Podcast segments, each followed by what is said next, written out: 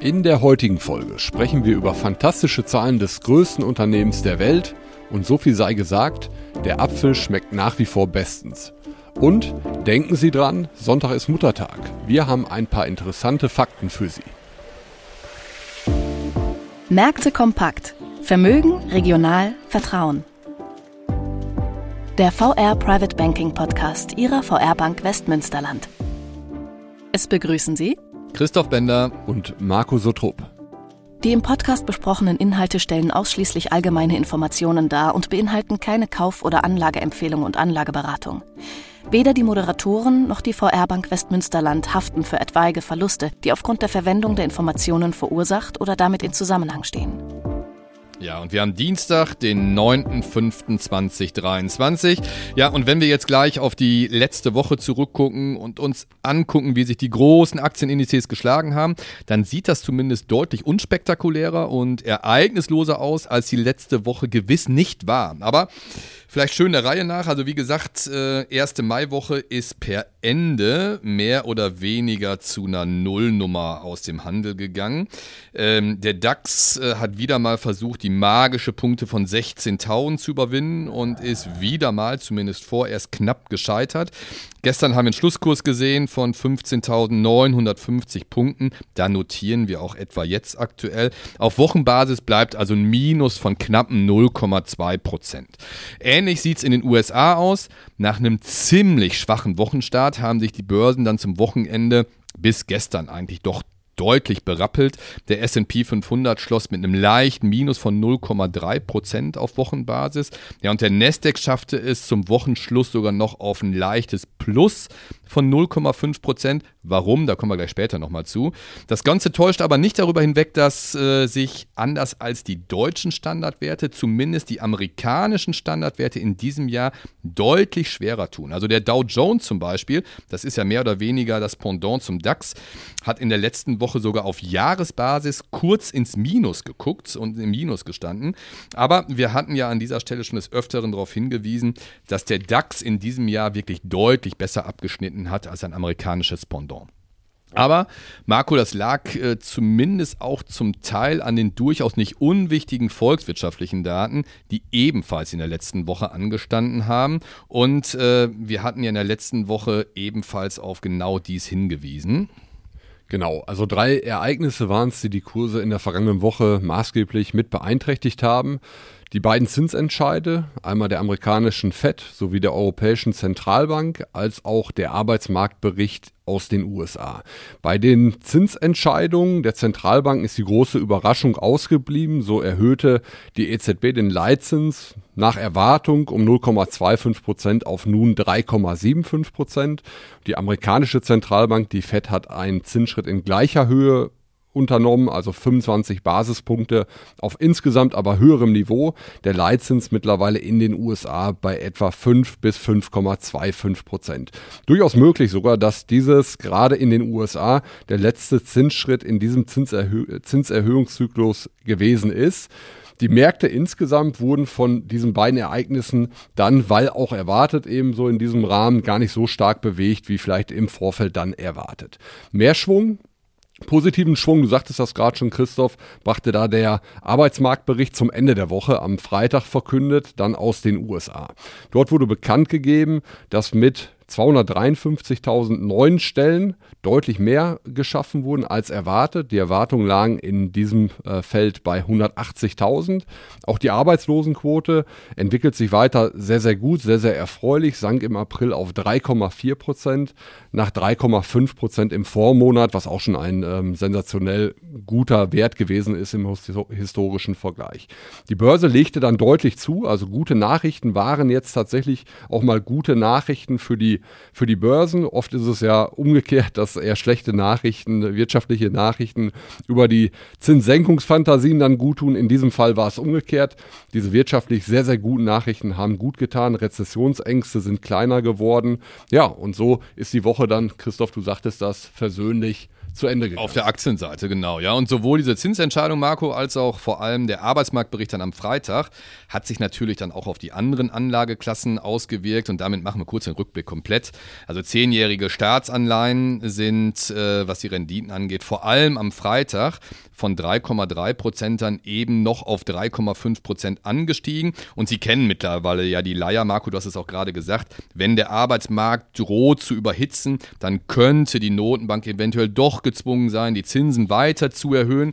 Und äh, auch die deutschen Anleiherenditen sind im Wochenverlauf vom Tief immerhin bei 2,15 Prozent wieder auf 2,35 Prozent gestiegen.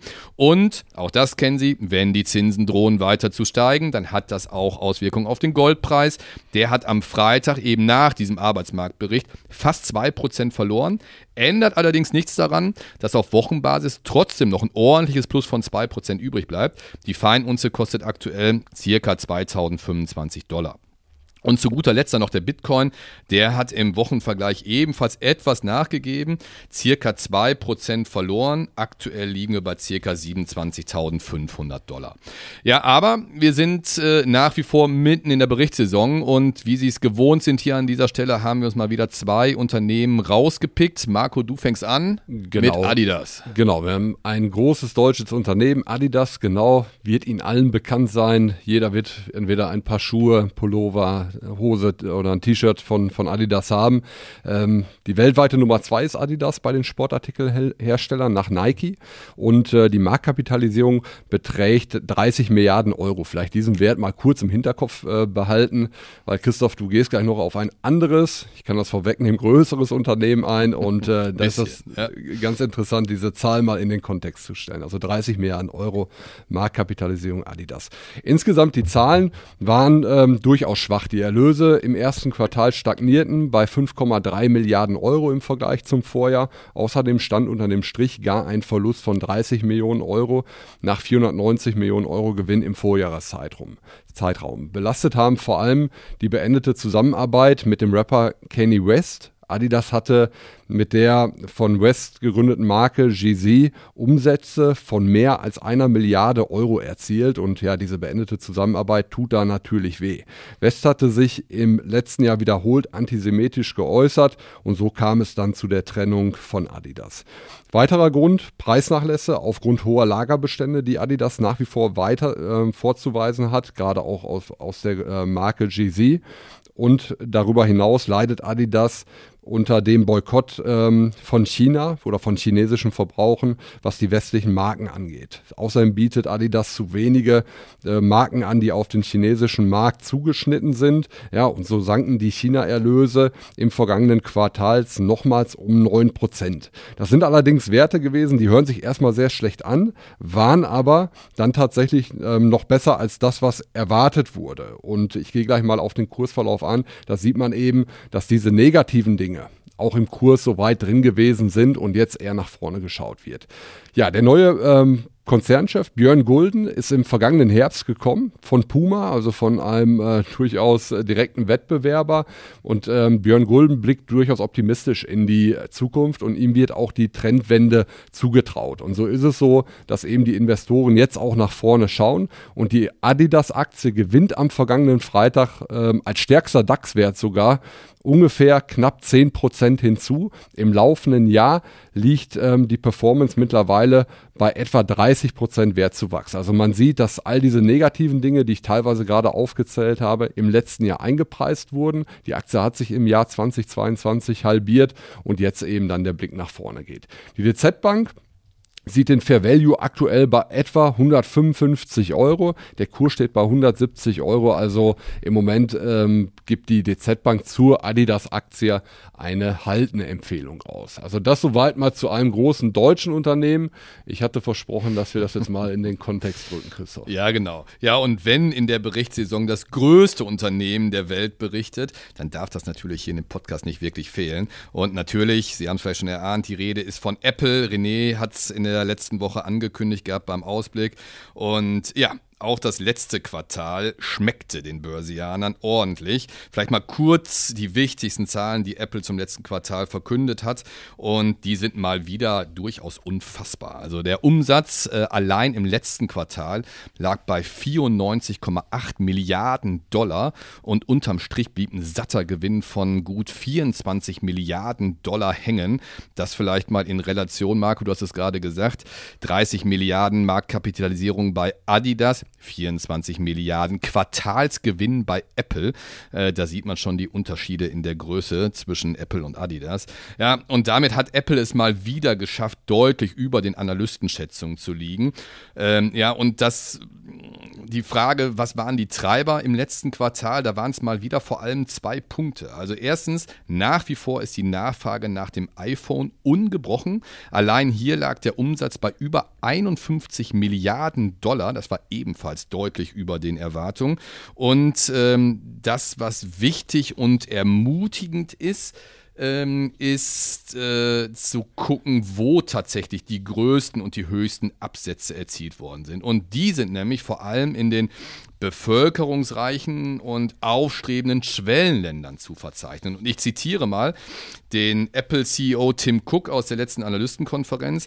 Äh, der sagte nämlich, dass besonders erfreulich die Entwicklung in den Schwellenländern ist, wo wir in Mexiko, Indonesien, auf den Philippinen, in Saudi-Arabien, der Türkei, den Arabischen Emiraten sowie in Brasilien, Malaysia und Indien im Märzquartal neue Rekorde erzielen konnten. Ja, und warum ist das so wichtig? Wichtig? Relativ einfach, wenn es gelingt, die Bevölkerung in diesen Ländern für Luxusprodukte wie das iPhone zu begeistern, dann wird hier die Wachstumsdynamik in den nächsten Jahren mit Abstand am höchsten sein. Und vielleicht Erinnern Sie sich noch an die Sonderfolge äh, mit Vasili Papas? Da hatten wir genau darauf hingewiesen, dass in diesen Ländern bislang nur eine sehr, sehr kleine Oberschicht und eine sehr, sehr stark wachsende Mittelschicht existiert. Und wenn die das iPhone als Statussymbol ansehen und wenn diese Mittelschicht bereit und in der Lage ist, Premiumpreise eben genau für dieses iPhone zu bezahlen, dann kommt die Fantasie natürlich in den nächsten Jahren wahrscheinlich genau aus dieser Region. Und äh, dann läuft logischerweise logischerweise auch der zweite größte Ertragsbringer. Das ist nämlich nach wie vor das Servicegeschäft bei Apple, also der App Store, Apple Music, iCloud und alles, was hinten dran hängt. Und äh, hier gilt dann natürlich auch viel hilft viel. Und die Zahl der Abonnenten ist um beachtliche 150 Millionen auf 975 Millionen angestiegen. Und äh, auch die Zahl der Apple-Geräte ist auf einen neuen Rekord gestiegen und lag erstmals bei mehr als über zwei Milliarden Stücken, die quasi äh, im Umlauf sind. Und entsprechend hoch ist natürlich ähm, das Potenzial dann auch für weitere Abonnenten. Ja, und an der Börse sind die Zahlen natürlich auch extrem gut angekommen. Die Aktie ist allein am Freitag um 6 Prozent gestiegen. Die Analysten haben reihenweise die Kursziele angehoben. Auch die DZ Bank hat das äh, Ziel entsprechend auf knapp 190 Dollar angehoben. Und ähm, das sind nach wie vor beeindruckende Zahlen. Äh, und es sieht danach aus, dass die Wachstumsstory bei Apple tatsächlich weitergeht. Also das vielleicht mal ganz kurz zu Apple, zum größten Unternehmen der Welt. Äh, René hat es, glaube ich, beim letzten Mal auch gesagt, gut 2 Billionen Dollar Marktkapitalisierung mittlerweile. Und äh, Marco, ich gebe jetzt mal wieder rüber rüber an dich. Wir haben noch ein, zwei Fun Facts äh, vor dem Ausblick auf die nächste Woche zum Muttertag. Und wer ist prädestinierter, den Part zu übernehmen, als der junge Familienvater? Äh, an dieser Stelle nochmal herzlichen Glückwunsch, Marco, zur Geburt deiner Tochter letzte Woche. Ja, vielen, vielen Dank, Christoph. Äh, ja, viele Grüße an dieser Stelle dann auch nach Hause natürlich. Ähm, ich werde mich gleich auch wieder auf den Weg machen. Also, äh, liebe Zuhörer, keine Angst, ich äh, arbeite jetzt nicht die ganze Woche, sondern äh, spreche jetzt nur eben den Podcast ein. Und vielleicht zum Muttertag Muttertag mal ein, zwei ganz interessante Zahlen. Also ähm, Wahnsinnszahlen, würde ich sagen. Verbraucher, Verbraucherinnen geben für Geschenke in Deutschland eine Milliarde Euro aus. Das sind 17 Euro pro Person.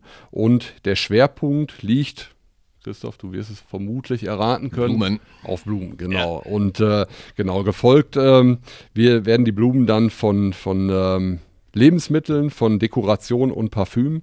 Also sicherlich auch ein Faktor, ein Wirtschaftsfaktor hier in Deutschland. Dieser Feiertag kommt nicht ganz an Ostern heran, was wir vor einigen Wochen hatten, aber trotzdem mit einer Milliarde Euro sicherlich ähm, eine sehr, sehr hohe Zahl, eine Wahnsinnszahl, äh, die man da verkünden kann. Ja, das soweit einmal noch zu einem Punkt hier aus Deutschland, hier aus der Region. Wir wissen dann alle, was wir ja unseren Müttern schenken können am kommenden Sonntag zum ja, Wochenende genau. zu tun haben und ja, bedanken uns an dieser Stelle wie immer fürs Zuhören. Ja, und wenn es Ihnen gefallen hat, dann abonnieren Sie uns gerne, empfehlen Sie uns weiter. Ah, stopp, stopp, stopp. Marco, ich glaube, du hast noch was vergessen. Ausblick. Ah, okay, stimmt. Christoph, du hast recht. Der Ausblick fehlt noch auf die nächste Woche, beziehungsweise auf diese Woche. Und es ist eine Woche, in der wiederum viel los ist. Also in dieser Woche kommen am Mittwoch die Verbraucherpreise, die Inflationszahlen aus den USA. Am Donnerstag wird die Bank of England ihren Zinsentscheid verkünden und am Freitag das Verbrauchervertrauen aus den USA bekannt gegeben. Außerdem von den Unternehmensnachrichten auch wirklich viel los noch diese Woche. Heute berichten unter anderem Evonik, Fresenius, morgen folgen dann E.ON, Walt Disney, am Donnerstag Bayer, RWE, ThyssenKrupp und am Freitag schließt dann die Woche mit der Allianz. Sorry, Christoph, habe ich vergessen. Aber jetzt darfst du den Text auch sagen. Ja, mit, genau. äh, also wenn es Ihnen gefallen hat, dann ähm, ja, abonnieren Sie uns gerne, empfehlen Sie uns weiter, übermitteln Sie uns gerne Podcast, äh, Feedback an podcast at vrprivatebanking.de. Vielen Dank fürs Zuhören. Danke fürs Zuhören. Wichtige Angaben zu den im Podcast aufgeführten Wertentwicklungen können Sie unseren Show Notes entnehmen. Ihr Private Banking Team